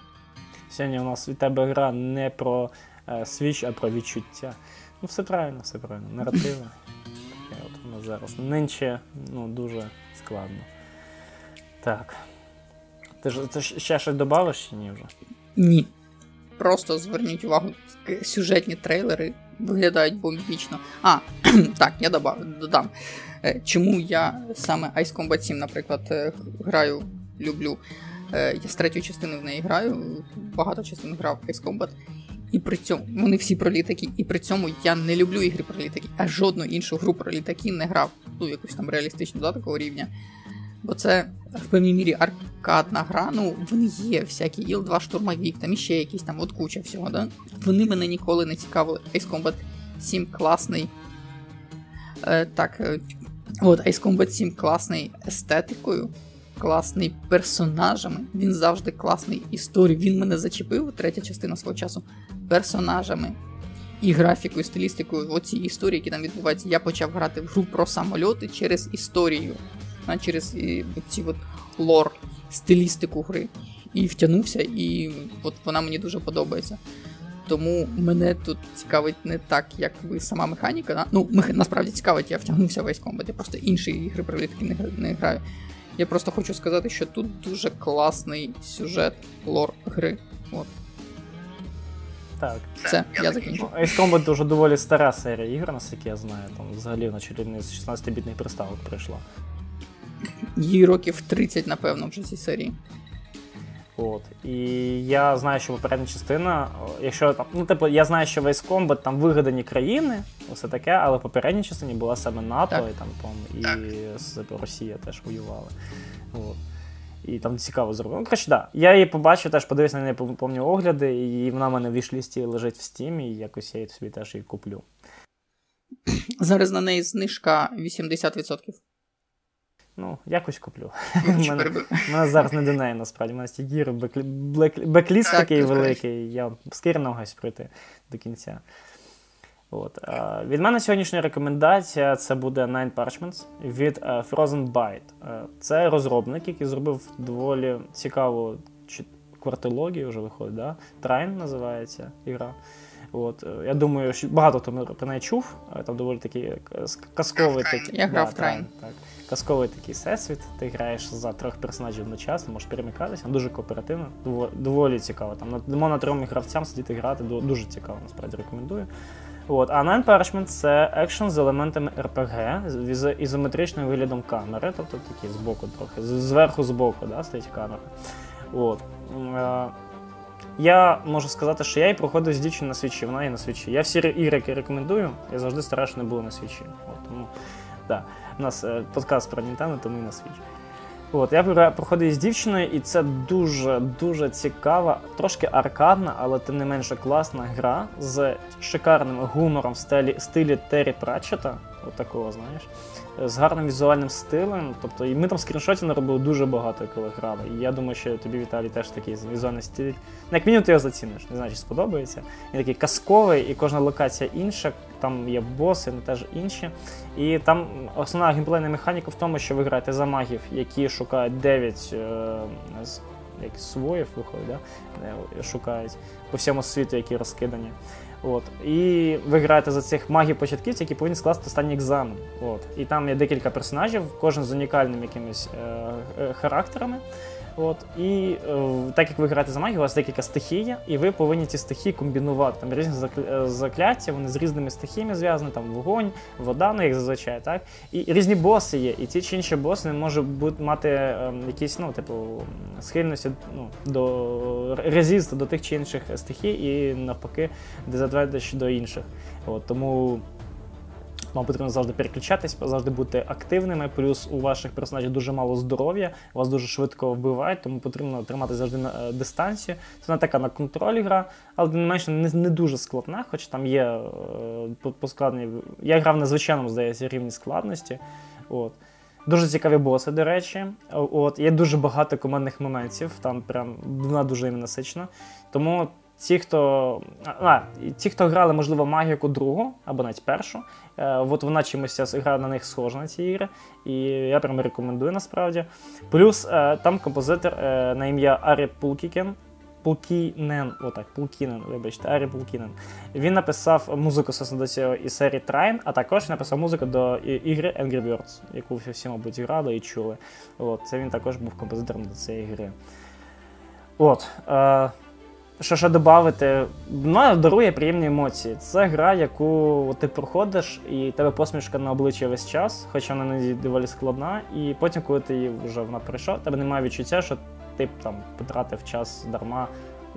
Вона варта того просто, от, щоб пройти. Особливо, коли ти проходиш з кимось. От, там, по-моєму, мультиплеєр до 4 гравців навіть. От. Так що рекомендую. І дуже гарна музика. Я постараюсь, можливо, десь навіть включу її, якщо там немає якогось копірайта.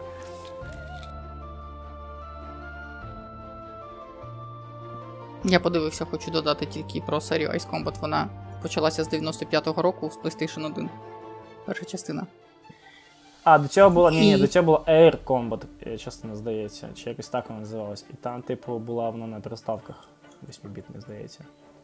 І під кінець хочу порадити музику у Гліб, як завжди порадить, вставить в кінці прекрасну свою рекомендацію. Ви її послухайте, а я хочу порадити візуально щось прекрасне, чим ви можете подивитись щось класне по мистецтву, десь надихнутися, а десь просто збагатити себе з точки зору візуалу і мистецтва. Отже, і сьогоднішня порада від мене – це художник Сід Мід.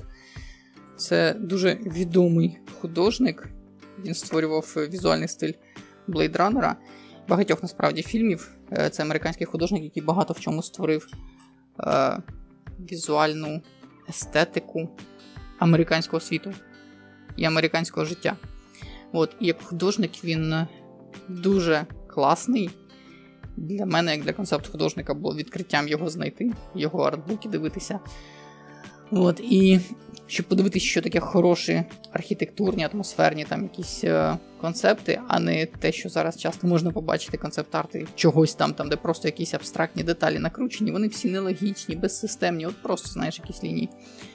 От, щоб розуміти, що таке хороше, що таке погане, мати відмінності, подивитися Сід Міда роботи. Ось.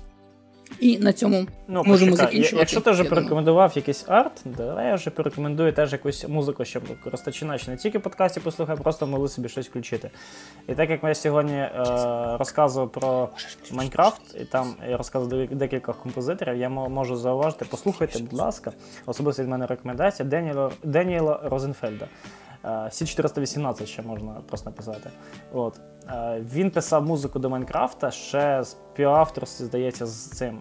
Не співавторстві, а на замовлення ще Ноча, який писав, розробив Майнкрафт, так? А саме альбом Майнкрафт Альфа. Просто послухайте його. Це така медитативна, дуже класна музика, особливо, що можна включати, що, знаєш, коли просто прокидаєтеся ранком, можете її включити собі, щоб проснутися і так, знаєте, підбадьорити якось себе. Вона просто класна, просто послухайте. Отак от. Да. І на цьому ми можемо завершувати? Да, думаю, да, можна завершити. Сьогоднішній випуск. Я дякую. Да. Ми дякуємо всім, хто послухав наш подкаст. Дякуємо велике. Вийшло доволі, насправді, багато матеріалу. От. Персонально від мене дякую всім, хто коментує, щось пише. І ви також докладаєте свої уваги і свою частку цей подкаст, насправді. От. Ми намагаємося робити регулярним і якісним. Якщо у когось щось, якісь ідеї є, влаштовує, пишіть, звичайно, ми все це слухаємо, читаємо, дивимось. Це завжди цікаво. От. І по можливості, якщо можете, робіть, будь ласка, репости, щоб ваші друзі, інші гравці також могли слухати, вливатися в нашу спільноту і бути частиною нашого інформаційного українського ігрового простору. І так як у нас бюджету на рекламу не закладено, в принципі, ваші репости нам дуже сильно допоможуть. Плюс, якщо ви знаєте якихось знайомих, або навіть ви цей знайомий, якому подобається, в принципі, продукція Nintendo, там ігри, консолі, у вас є Switch, або нема Switch, неважливо, ми всіх любимо, всіх приймаємо, долучайте до нас у спільноту Facebook та Discord, також у нас є телеграм-канал, і підписуйтесь на цей канал на YouTube, якщо ви на YouTube це дивитесь, якщо ви слухаєте це на Apple Podcast, значить Apple Podcast, Google Podcast, так далі і тому подібне. Підписуйтесь, ми стараємось робити випуски регулярними, донати на ЗСУ. От. І дякую вам. І підтримуйте Україну. Да. І дякую, що дослухали до цього моменту. Далі буде музика, не вирубайте, далі буде музика. Так, далі буде дуже гарна музика. Да. А потім може ще щось, я не знаю, я намагаюся завжди вставляти якісь пасхалки. Так як я монтую, мені завжди цікаво щось якесь таке, знаєш, вставити прикольне. Так що побачимо. Якщо вам це прикольно не подобається, напишіть, що це прикольно, що там було. Так. Мені подобається, так що не звертаю уваги, якщо що. Давай робити прикольні штуки. Все, на цьому від мене всім дякую і всім до наступного випуску. Якщо ви не слухали попередньо, обов'язково послухайте, вони також цікаві. Всім пока. Всім пока.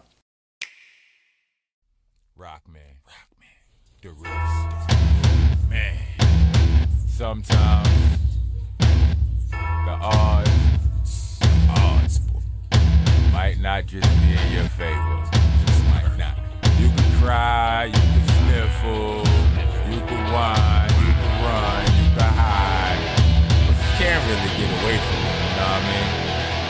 Listen. I am riding, no breaking me. I am riding, no shaking me. I am riding, no earthquake kiss me. I am riding, I am riding, I am riding, no breaking me. I am riding, no shaking me. I am riding, no earthquake kiss me. I am riding, I am riding, I am riding. That's all I need before you try.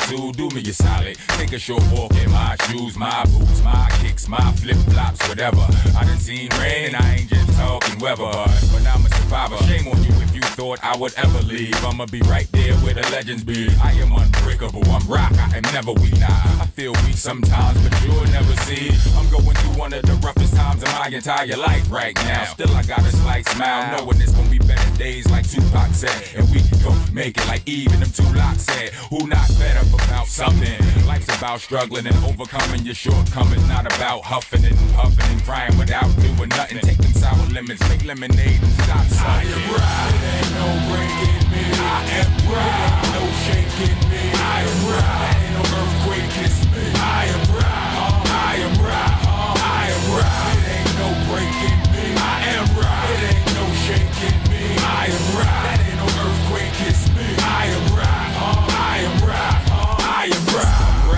Coal is old and dusty, but y'all already know it's underneath. Give me some time and keep applying pressure. Watch me shine like the ex-bad boy. It'll all be fine. Dig down deep, search for the energy I can't lose. Get in touch with that inner energy. Game face on, see this mug, you remember me. Focus out the pain, ignore any injury. Then again, I am rock, you can't really injure me. Ship off a piece, all you gon' get is a little me. Got one from almost every tough time in my history. Hence, the new team rock, brother, are you still with me? Got a bunch more during my last stage of misery. My little G's, that shrimp to me. Are you kidding me? I get stronger every time they try to finish me. Don't die, we multiply. Can I get a witness? Ain't no breaking me. I am right, ain't no shaking me. I am right, ain't no earthquake kiss me. I am right, I am right, I am right. It ain't no breaking me. I am right, it ain't no shaking me.